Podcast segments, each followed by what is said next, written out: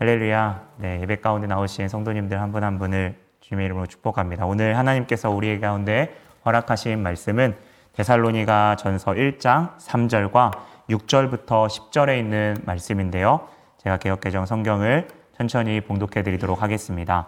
3절부터 읽겠습니다.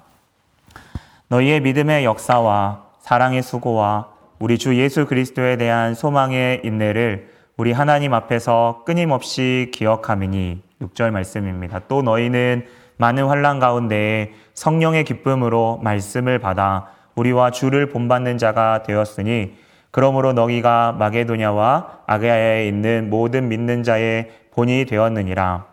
주의 말씀이 너희에게로부터 마게도냐와 아가야에만 들릴 뿐 아니라 하나님을 향하는 너희 믿음의 소문이 각처에 퍼졌으므로 우리는 아무 말도 할 것이 없노라.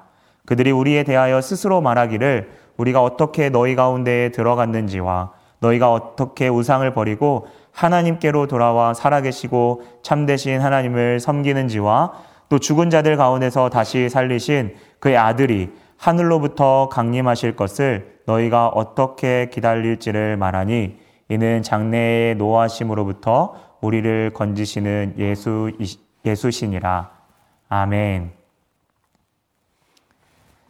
네, 당신이 곧 주의 메시지입니다. 라고 하는 제목으로 어, 하나님의 말씀을 함께 듣는 시간 되기를 원합니다. 어, 하나님께서 우리 가운데 수련을 통하여 많은 은혜들을 주셨습니다. 아마 우리는 그렇게 생각할 겁니다. 어, 받은 은혜 계속해서 유지하면서 그 은혜 가운데 머물면서 아, 수련의 그 마음 계속 품고 가고 싶다라고 하는 마음이 아마 저를 포함한 성도님들 모두의 같은 마음일 거라 생각합니다. 그런데요, 마태복음 17장에 예수님께서 그 변화산에 있었던 그 사건들, 네, 저번 주 수요 예배 때 목사님께서 나눠주셨는데요. 그 가운데에 초막셋을 짓고 베드로가 어, 그 예수님과 그 영광스러운 변화된 그 형체 가운데 너무나 감격스럽고 그 가운데 머물기를 원했는데요. 주님의 뜻은 거기에 있지 않고 그들을 데리고 내려가셔서 주님의 사역을 계속해서 행하십니다. 귀신 들린 아이를 산 위에서 내려와서 이렇게 고쳐주시죠. 아, 우리의 삶의 자리가 그러한 자리가 아닐까 싶습니다. 조금은 답답하고 어쩌면 죄로 뒤틀린 어떤 삶의 현, 현장으로 또 우리가 다시 가야 될 곳이 바로 우리의 자리가 아닐까 생각합니다. 때로는 걱정과 두려움을 우리에게 던져주는 곳일지라도 그곳에서도 주님의 그 그리스도의 향기가 있어야 되는 곳이기 때문에 우리가 그곳 가운데 나아가야 될 줄, 삶의 자리에 담대하게 나아가야 될 줄 믿습니다. 우리는 지난 어, 한달 전에 저와 데살로니가 전서 1장의 첫 부분 서론에 있는 부분들을 같이 나누면서 데살로니가 지역에 대한 부분들을 먼저 같이 어, 생각해 보았습니다. 데살로니가 지역은 어, 지금 런던과 비슷한 경제와 문화의 중심지였고요. 그리고 당시에 패권을 쥐고 있는 로마에 충성했던 지역이었습니다. 당연히 로마의 황제에 대한 신상과 신전과 또 그리스도의 여, 그리스의 여러 신들을 섬기고 있는 어, 그런 신들이 존재했던 곳이죠. 그러한 많은 신들이 있는 곳에 복음은 어쩌면 저 유럽, 저 로마에서부터 멀리 떨어진 그 로마의 속국의 그 변방에 있는 그 유대교 이스라엘의 어떤 한 종교였던 유대교에 갈라져 나온 어떤 이방 어, 신과 같이 또 이단과 같은 그러한 한 작은 그러한 어, 신 정도로 이야기될 수 있다고 생각되어지는데요. 그 복음이 오늘 데살로니가 지역 성도들에게 들어가고 그것이 이해되어지기 시작합니다. 오늘 바울이 6절부터, 제 3절 포함한 6절부터 이제 읽었는데요. 그 이후에 데살로니가 지역에 있는 사람들의 안부만으로 막 흥분한 것이 아니라 그들로부터 시작돼서 오늘 마게도냐와 아가야 여러 지역에 어, 소문이 퍼져가는 그 소식을 듣게 되고 이렇게 들뜨고 흥분하게 되죠. 당시를 생각해 보면 스마트폰이 없는 시대에 어떠한 문자나 SNS 그런 것이 하나도 없는 유튜브로 소식을 전달하기 힘든 시대에 말로써 그 어, 반경 가운데 어, 전해졌다는 것을 생각하면 지금 시대로 이야기하면 아마 전 세계로 퍼졌을 법한 그러한 이야기입니다. 6절의 말씀을 보게 되면 오늘 그렇게 주의 말씀은 처음 데살로니가 사람들에게 들려졌고 그들이 성령의 기쁨으로 받아 그 말씀을 받아 8절에 보게 되면 그들을 통로로 주의 말씀이 그 복된 소리가 어, 마게도니아와 아가야로 퍼지게 되죠. 그런데요, 이 복음의 메시지가 들려졌던 시대적 상황은 복음이 들어가기에 참 쉽지 않은 시기였습니다.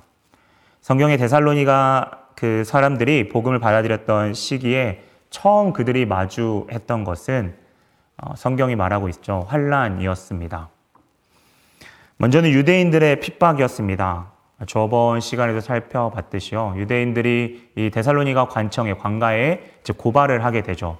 데살로니가 관청에 이 로마의 속국이었던 어, 로마의 어떤 충성하고 있었던 지역의 입장에서는 이 유대인들 자기 지역에서 이렇게 유대교와 그 알지 못하는 그런 이단들 비슷하게 보이는 그런 사람들이 이렇게 싸우는 그런 소름을 피우는 모습이 그 로마 정부에 들어가는 것을 아마 탐탁해 여기지 않았을 겁니다. 아마 로마 정부의 입장에서 자신들을 볼때 어, 무능한 어떠한 그러한 모습으로 비춰질 수 있다고 생각되어서 아마 어, 그리스도인들은 그 데살로니가 관청과 또 유대교 여러 사람들에게 주의와 감시를 받아야 했을 겁니다. 그런데요, 저는 한 가지 사실을 좀 더 주목하고 싶은 이유가 있습니다. 당시의 사회 전반에 만연하게 퍼져 있는 이 우상들이 있었다는 사실입니다. 당시 로마와 이교도들 신들은 사회 문화와 사람들이 사는 공간 어디에나 있었습니다. 작은 일들, 이를테면 어, 꽃을 심거나 나무를 심거나 하는 그 가운데 흙을 담당했던 신, 또 거기에 물, 또 햇빛, 각각의 신들에게 기도나 제사를 드려야 했죠. 만약 사업을 하려고 했다면 그 사업을 있는 그 지역에 가서 그 지역에 있는 그 신전에 들어가서 먼저 기도를 하고 그 일을 수행했습니다. 만약에 결혼을 해야 되는 상황이 된다고 한다면 그 지역에 있는 신과 또 배우자, 나와 결혼할 사람이 섬기는 그 신에게까지 먼저 기도를 하고 제사를 드리는 것이 예절이었고 어쩌면 예절뿐만 아니라 그들의 당연히 그렇게 교육받아 왔고 그대로 행하는 것이 그들의 문화 였던 것 같습니다. 아, 그렇게 이 길목마다 신들이 수많은 신들이 존재했고 그래서 어쩌면 그들에게 우상은 어, 사람과 관계 맺는 어느 곳에나 있는 뗄래야 뗄 수 없는 그러한 모습이었죠. 만약에 그들이 했던 어떤 사업이나 일들이 실패하게 되면 그것은 그들이 신들에게 제대로 예우하지 않았기 때문에 일어난 것이라고 생각했습니다. 우리가 생각할 때는 참 바보 같은 생각처럼 보였지만요. 그 당시에 사람들의 입장에서는 그것이 당연한 것이었습니다. 그래서 어떻게든 그 신의 그 변덕스러운 것들을 잠재우기 위해서 내가 정말 신을 조심스럽게 또 신들에게 어떻게 해야 되는지를 항상 생각하면서 그렇게 조마조마하면서 정성스럽게 드려야 되는 그런 무, 것이 문화였고 어쩌면 그들의 생존 방법이기도 했습니다. 유대인들의 핍박, 당시에 이 왕따를 당하지 않고 생존해야 했던 어떤 숭배했던 그런 일련의 모습들을 어, 가운데에서 오늘 데살로니가 지역의 사람들은 낙심하거나 절망하거나 위축되는 모습이 아닌 오늘 성경은 그들이 기쁨으로 성령 안에서 것들을 선택했다라고 이야기하고 있습니다. 오늘 성경은 하나님에 대한 8절에 믿음의 소문이 퍼졌다고 이야기하는데요. 그 믿음에 대해 더 구체적으로 9절에 그들은 우상을 버렸고 하나님께로 돌아왔으며 살아계신 참되신 하나님을 섬겼다라고 이야기하죠.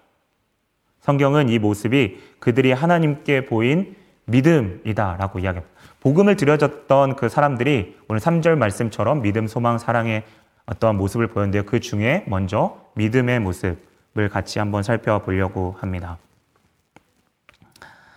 어, 그들에게 우상은 단순한 어, 다시 말하지만 어떤 삶의 보충제와 같은 역할이 아니었습니다. 내가 관계 맺는 사람들과 우호적인 관계를 맺기 위해서 사업상 성공하기 위해서 성공은 못하더라도 내가 그래도 먹고는 살기 위해서 사회에 고립되지 않기 위해서 마치 산소, 산소 호흡기처럼 생존에 대한 걸려 있는 아니 어쩌면 그들은 마치 3,400년 전에 그 이스라엘 백성들이 노예로 있었을 때 눈을 떠고 태어났는데 자라오면서 느끼는 것은 내 아빠 엄마가 노예이고 내 친척들이 다 노예이고 나와 주변에 관련 있는 사람들이 모두 노예인 겁니다. 그들의 정체성은 어느 순간 알지도 못하게 노예로 살아왔죠. 어쩌면 데살로니가에 복음을 듣지 않았던 사람들의 모습도 그러하지 않았을까 생각합니다. 그들이 교육받았던 주류의 교육, 교육들의 모습들, 어, 세계관들, 이 모든 것이 당연하게 우상과 너무나도 밀접하게 관련되어 있죠. 그런데요, 오늘 데살로니가 사람들이 이 모든 것을 버렸습니다. 어쩌면 자기 자신을 부정해야 했고 삶을 뒤엎는 기회비용을 치러야 되는 상황 가운데 한 변방에서 들려오는 그 작은 목소리에 귀 기울였습니다. 그리고 그 말씀이 그들의 귀를 거쳐 그들의 마음 가운데에 머물렀을 때 그들은 엎드려서 그들이 가지고 있는 것을 모두 다 버렸습니다. 성경은 오늘 3절에 믿음과 짝을 이루는 단어를 역사라고 이야기하고 있는데요. 오늘 그들에게 한 변방에서 소리가 찾아왔고, 그리고 그들이 그 복음을 이해하고 받아들였고, 하지만 그 복음을 찾아 그들에게 마주했던 것은 박수나 꽃다발이 아닌 그들에게 환란이었고, 그런데 그들이 알았던 것은 잠시 잠깐의 어떠한 기쁨이 아니라 영원한 그 복음을 전부 이해했던 그 일련의 과정을 찬찬히 고민해 보면 이것은 내 뜻이 그들의 믿음의 단순한 행동, 의지가 아니라 하나님께서 하신 역사라고밖에 말할 수 없는 것입니다. 국어 사전에 찾아보니까요, 역사라는 단어가요, 역사 하면 처음에 이제 우리가 많이 알고 있는 히스토리가 있습니다. 한자어로는 이 역사가 다릅니다. 이 역사 이제 두 번째 역사라고 이렇게 되어 있는데요. 이 역사는 보통 우리가 알고 있는 고된 노동, 뭐 이러한 일들을 이야기합니다. 그런데요, 두 번째 뜻을 보니까요, 거기에 어, 기독교라고 이렇게 가르쳐져 있고 주어가 있습니다. 하나님이 일하신. 그러면 역사라는 것, 어, 그들이 어쩌면 행동했지만 하나님께서 그들 가운데 역사하시고 성령께서 하셨기 때문에 그 일이 가능하지, 어, 가능했을 거라 생각합니다. 여러분, 그렇게 우상을 버리고 오늘 하나님께 돌이켰습니다. 이 돌아섬이라는 이 단어는요, 우리가 아는 회계로 치환될 수 있습니다. 삶의 목표, 목적에 대해서 완전히 내 중심에서 하나님 중심으로 바뀌는 겁니다. 주님이 내 진정 주인 되심을 깊이 어, 인식하고 그 가운데 순종하는 것이죠. 여러분, 하나님이 원하는 것과 내 중심에 원하는 것을 같이 바라볼 수 없습니다. 선지자들이 구약 시대에 가장 꾸짖었던 것이 표면적으로는 하나님을 섬기지만 하나님을 섬기지 않고 내 중심으로 따랐던 혼합적인 그 이스라엘의 모습들을 가장 꾸짖었던 것을 여러분 기억하기를 원합니다. 하나님을 섬기고 세상 안에서도 충분히 즐기고 누리는 것이죠. 하지만 주님을 주님은 나를 따르려면 자기를 부인하고 자기를 부인한다는 거 좀 쉽지 않은 것 같습니다. 어느 순간 자리 잡고 있는 내 습관, 저 나도 인식하지 못하는 그 가운데 대부분 세상 사람들이 하고 있는 그 방법과 크게 차이 없는 그래서 당연히 맞다고 생각하는 그것이 어쩌면 자기 부인일 수 있다 생각합니다. 그리고 자기 십자가를 지고 나를 따르라 주님은 말씀하십니다. 주님을 따르려면 반드시 포기해야 되는 것이 있습니다. 그리고 그것의 대부분은 하나님과의 시간을 가리우는 그 어떤 것입니다. 그들이 섬긴 것은 생명 되시고 참된 진리이신 예수 그리스도라라고 이렇게 덧붙여서 이렇게 표현된 것을 보면 진짜 하나님을 섬기는 것은 내가 것을 내가 가지고 있는 것들을 다 붙잡으면서 하나님을 섬길 수 있는 고백 고백은 아닙니다. 성경의 수많은 믿음의 선진들이 하나님의 말씀을 믿고 그 가운데 믿음으로 그들의 행동을 결단해야 될 때가 있었습니다.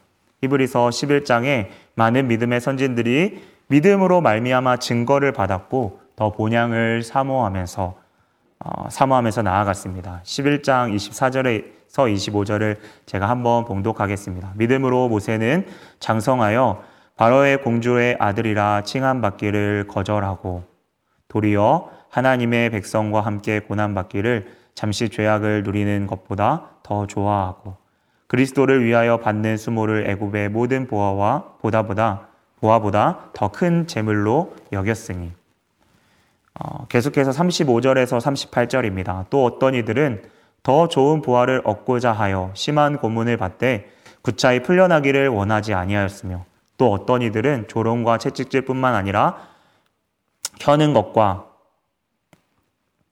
켜는 것과 어, 옥에 갇히는 시련도 받았으며 돌로 치는 것과 토백 켜는 것과 시험과 칼로 죽임을 당하고 양과 염소의 가죽을 입고 유리하여 군핍과 환란과 학대를 받았으니 그들은 광야와 산과 동굴에 토굴에 유리하였느니라.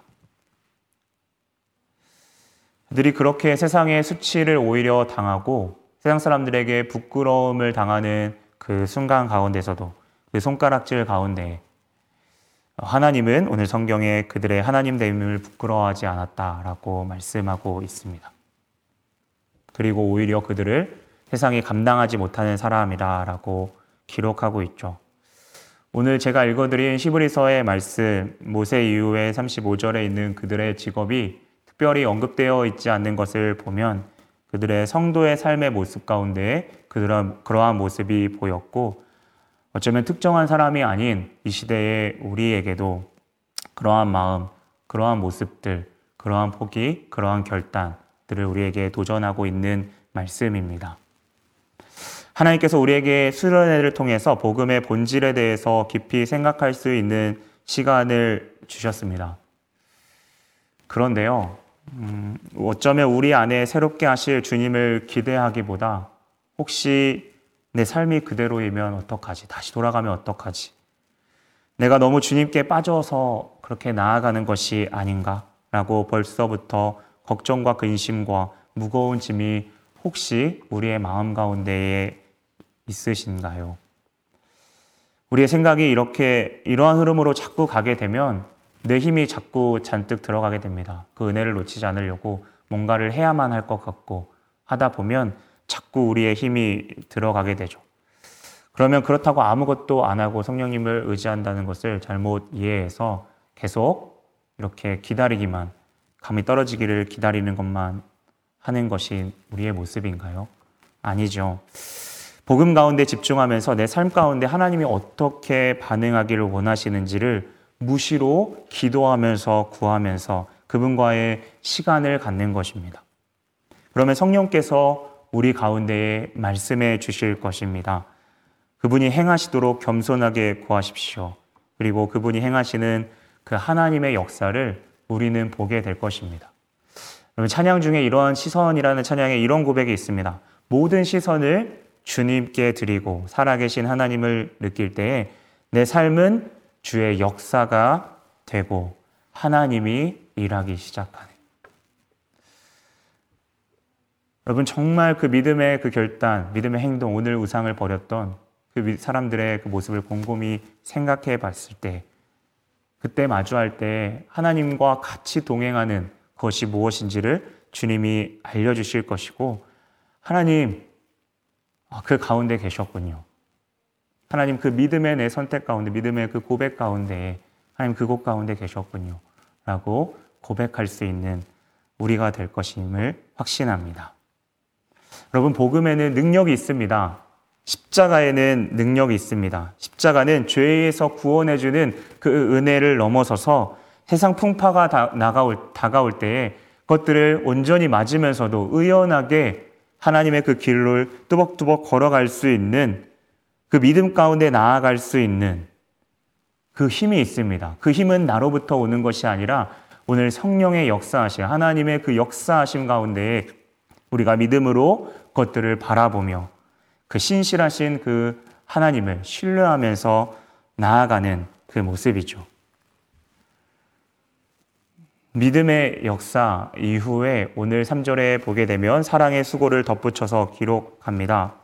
우리의 믿음의 행동 또 믿음의 결단 이후에 사랑의 수고 지속적인 순종이 우리 가운데 그들 가운데에 이어졌습니다. 어, 여기에 수고라고 기록된 것은요, 진리를 깨닫고 그들이 받아들이면서 감내해야 되는 그런 책임, 그 무게가 반드시 있었다는 사실입니다. 어, 일반적인 무게, 무게는 아니었을 거라 생각합니다. 여기 수고에 대한 원어를 찾아보니까요, 어떠한 상처로 베어진 어떤 그 고통을 이야기합니다. 어, 다른 복음서를 보게 되니까 괴롭힘을 당하는 것으로도 표현되어 있는데요. 오늘 사랑의 수고, 우리가 사랑하면 아가페, 하나님 예수 그리스도의 그 십자가의 희생을 우리는 자연스럽게 떠올리게 되는 거죠. 그렇게 생각한다면 희생의 수고 또한 만만치 않은 것입니다. 여러분 견뎌내야 하는 것입니다. 연단의 길이 분명히 있다는 사실이죠. 그들의 믿음은 하나님께 어떠한 인정받는 표면적인 어떤 율법적인 일이 아니라 자기 자신을 위해서 십자가를 대신 지신 우리 대신 지신 그 예수 그리스도를 그 은혜를 깊이 인식하는 데에서 감사하는 데에 나오는 수고였습니다. 아마 수련의 결단 이후에 우리에게 찾아오는 것은 현실을 마주하는 가운데 지속되는 수고를 우리 가운데 요청할 것입니다. 중요한 것은 그 희생 가운데 포기하지 않고 그 짐을 계속해서 짊어지고 어, 주님 바라보며 한 걸음 한 걸음 나아가는 거죠. 말씀을 듣다 보면 종종 이러한 생각을 하게 되는 그런 유혹에 이렇게 놓이게 되는데요. 어, 말씀을 듣다 보면 아, 이것이 조금 나한테 버겁다고 생각하는 그 순간 하나님도 이해하시겠지 하면서 그 짐을 내려놓고 싶어 하는 그 유혹이 우리 가운데에 받게 됩니다. 그것이 가정이든 회사이든 관계이든 일이든 주님은 네가 좀 희생해야겠다라고 말씀하실 때 마음을 주실 때 때로는 억울하고 상황을 탓할 수 있고 그러한 그러한 마음이 들 때가 있을지 모르겠습니다. 그런데요 믿음도 그렇지만 이 수고도 우리가 주님의 소리를 기억하기를 원합니다. 수고에 대해서 주님 말씀하십니다. 그 수고 무거운 짐 다 내기로 가지고 와라. 내가 너희를 쉬게 하겠다. 여러분, 어쩌면 진짜 문제는 수고 자체가 큰 것, 그 어떻게 내가 그거 감당하면서 나아가지? 라고 하는 그 문제보다 진짜 문제는 그분의, 그분을, 예수 그리스도를 실제로 의지하지 않는 것이 더 큰 문제라고 생각합니다. 때로는 그것이 나의 자존심일 때도, 때문일지도 모르겠고요. 아니면 주님을 의지하는 것, 도움을 요청하는 것이 내가 excuse 하지 않는 내가 할 수 있을 때, 아, 이 정도는 excuse 하면서 도움을 구할 수 있겠지라고 하는 그 범위까지만 하나님을 생각하면서 그것이 하나님을 의지했다고 고백하면서 나아가는 그 선택지에 도움을 주는 그 정도를 의지하는 것으로 오해하고 착각하기도 합니다. 짐을 예수님께 솔직하게 모두 맡기고 그분이 해주시기를 전적으로 바라보면서 그 보여주시는 그 길 가운데 한 걸음 한 걸음 나아가는 것입니다. 그래서 우리는 수고를 피해서 얻는 행복보다 그 길 가운데 주님이 그 짐을 넉넉하게 주실 어, 지혜와 힘을 주시는 데 그것을 마주하는 데 행복이 진짜 행복임을 우리가 고백하는 것입니다. 운동이 힘들어서 시작하지 아예 시작하지 않는 것이 아니라 메달과 상관없이 땀으로 주어지는 그 건강에 대한 기쁨을 기대하면서 더 나아가서 주님과의 그 관계를 미리 포기하지 말고 오히려 능동적으로 그분께 정직하게 나아가는 것입니다. 그리고 그, 그 인내의 끝에는 그 경주에는 반드시 끝이 있고 오늘 그 끝에는 주님이 이 모든 눈물을 닦아주실 거라는 사실이 사실을 믿는 데 있었습니다. 데살로니가 교인들은 그 경주의 끝이 있다는 사실이 단순히 허무맹랑, 소망의 인내가 단순히 허무맹랑한 사실이거나 아니면 그 고통의 순간을 버티기 위한 진통제가 아니었습니다. 그들은 그들 자신을 위해 죽으시고 다시 살아나신 예수 그리스도 하나님의 아들에 대해서 진짜 알았고 그, 그분이 어떠한 일을 행하시고 장차 그 진노 가운데 그들을 건지시는 어쩌면 영적인 그 순례의 그 과정을 온전히 이해했습니다. 그런데 그들이 복음을 받아들였던 그 시기가 3주밖에 안 됐다는 사실을 우리가 생각해 보면 정말 하나님, 정말이자 하나님의 역사하심이 없었다면 그들이 어떻게 이 복음을 어, 정확하게 받아들이고 알았을지. 바울이 기억, 기도할 기도, 기억하고 기도할 때마다 감사할 수밖에 없었던 그 이유가 자연스럽게 이해되어집니다.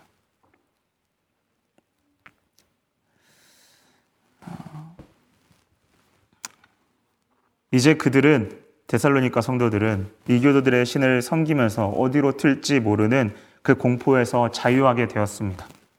자신은 잘해왔다 생각하지만 항상 초조해하면서 언제 어디서 튈지 모르는 기분 따라 벌을 내릴 수 있다고 생각하는 그 이방신들에게서 예수 그리스도를 믿는 그 죽음을 통해서 언약을 성취하시고 참된 자유와 영원한 안식과 소망을 주시는 그 하나님 앞에 온전히 소망을 도와, 어, 소망을 두었습니다.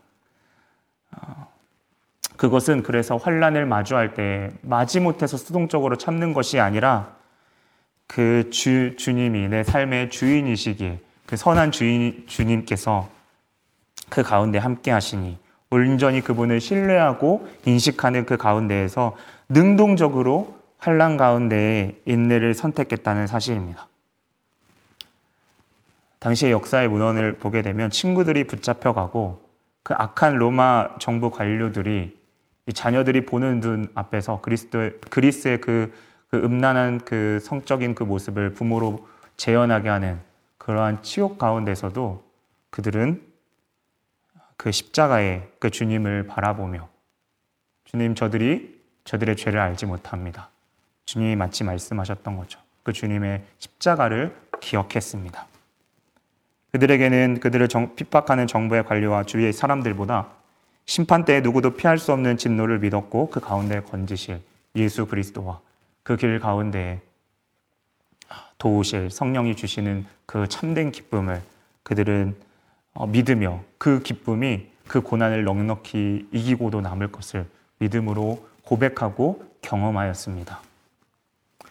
오늘 먼저 바울과 신라와 디모데가 성도들의 본이 되었고 6절과 7절에 연속해서 그들이 흩어져 있는 같은 시기에 환란이 있는 자들에게 본이 되었는데요. 1세기에 이 본이라는 단어는 망치를 땅땅 이렇게 두드려서 그 새겨진 어떤 자국 그 가운데의 틀 그러니까 같은 흔적을 남기기 위한 그 틀을 이야기할 때 음각 틀을 말하, 말하는 것을 바로 본이라고 이야기했습니다.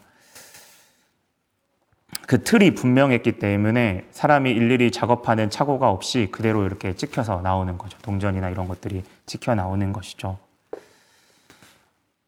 그들이 그래서 다른 그리스도인들에게 본이 되었다는 것은 어쩌면 타협할 수 있는 상황과 상황에 따라 기준을 낮추는 그런 것으로 회유하는 아, 그렇게 복음을 받아들이기를 더 많은 사람들이 복음을 듣기를 원하는 것이 아니라 믿음의 여정, 순례의 길, 이 모든 것에 있어서 동일하게 그들과 가기를 원하는 그 자극제가 되었다는 사실입니다.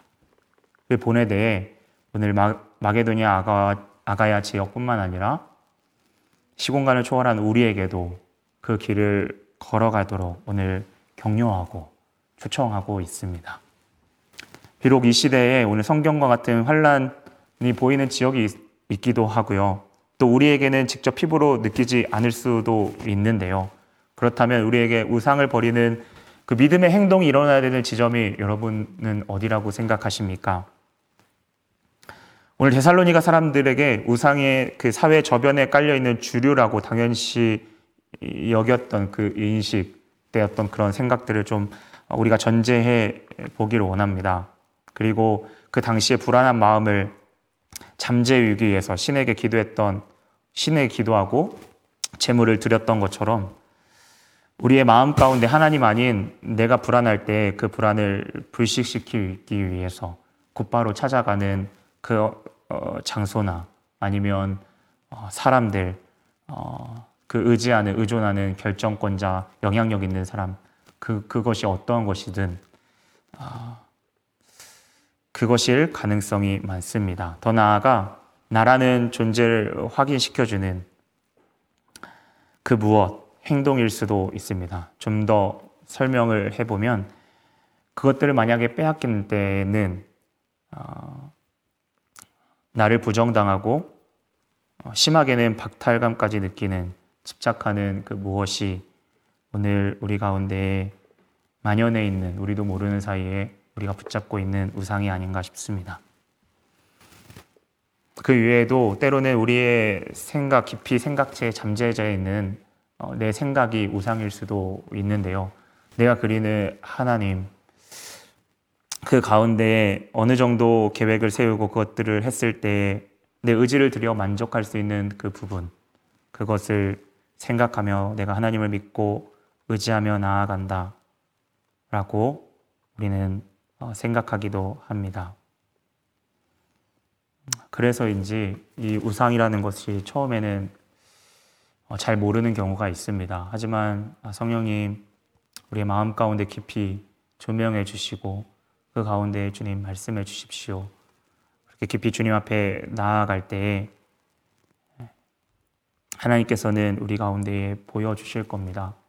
그때 포기하지 않는 겁니다. 미침을 내려놓지 않고 주님 앞에 나아가는 것입니다. 연약함을 인정하고 우리의 우상들을 돌이키며 나아가는 것입니다. 그렇게 하나하나 순종해 간다면 우리의 모습이 때로는 실수하고 실패할 수도 있지만 그 관계 가운데 우리 내면은 더욱더 성숙해져 가며 우리의 우리가 본을 보이는 그 삶이 우리가 간증하지 않더라도 누군가가 내 삶을 보면서 하나님과의 그런 관계되는 모습을 보면서 가슴 속으로 하나님에 대한 복음을 사모하는 그 성령께서 하시는 그 역사가 우리의 지금 살고 있는 이 시대의 현장 가운데서도 있을 줄 믿습니다. 세상은 무색무취로 살아가고 적응해 가며 적당히 세상과 타협하고 순응하기를 원합니다. 이제는 네 혼자의 인생이 아니니까 함부로 행동하지 말라는 주변의 충고를 받을 수도 있습니다. 그래, 이 정도는 주님이 이해해 주시겠지. 그러한 상황 가운데 오늘 누군가에게 주님이 믿음의 결단, 믿음의 행동을 요구하실 수도 있습니다. 얘야, 그 의존하는 거 버려야 된다.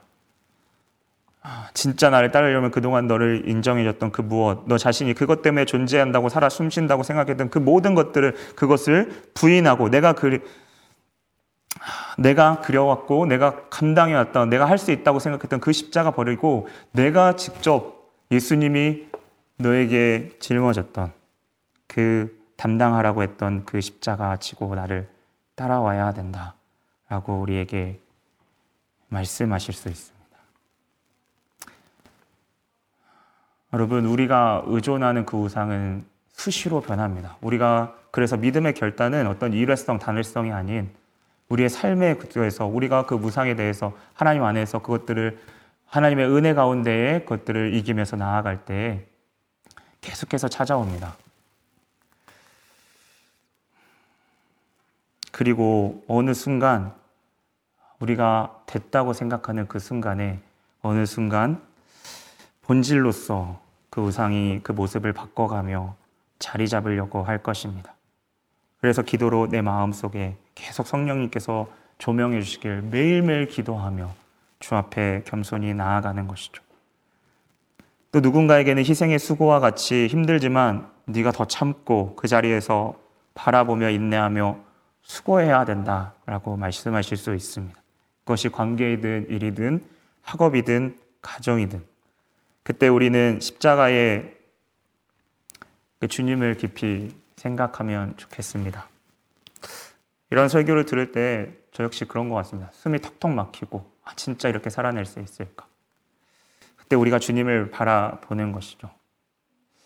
곰곰이 생각해 보면 우리의 어떠한 믿음의 결단, 우리의 행동에 보다 그거하고 비교하지 못하는 주님은 그 삼위일체 하나님은 우리를 사랑하시기로 작정하시고 결단하시고 이 땅에 오셔서 십자가를 지시기로 주님은 그렇게 행동을 옮기십니다. 우리의 사랑의 수고가 무겁다 이야기할 수 있지만 주님은 그 갈보리의 십자가의 언덕에 그 죽음을 그대로 그 고난의 잔을 모두 다 마시면서까지 우리를 포기하지 않으셨습니다.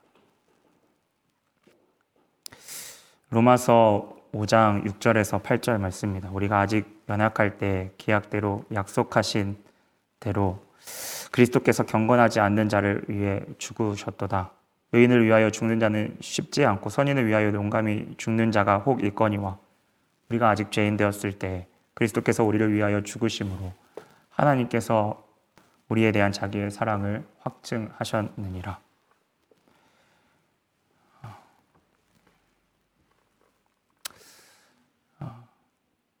주님은 지금도 단숨에 세상을 심판하실 수 있고 우리의 눈앞에 천국을 가져다 놓으실 수 있는 그러한 주님이시지만 우리의 자유를 빼앗지 않으시고 우리가 정말 마음으로 중심으로 지금도 한 영혼도 주님이 택하신 그 한 영혼이 돌아오기를 인내하며 기다리고 계십니다. 고린도후서 5장 15절 말씀입니다. 그가 모든 사람을 대신하여 죽으심은 살아있는 자로 하여금 다시는 그들 자신을 위하여 살지 않고 그들 위해서 죽었다가 다시 살아나신 자를 위하여 살게 하려 하시느니라.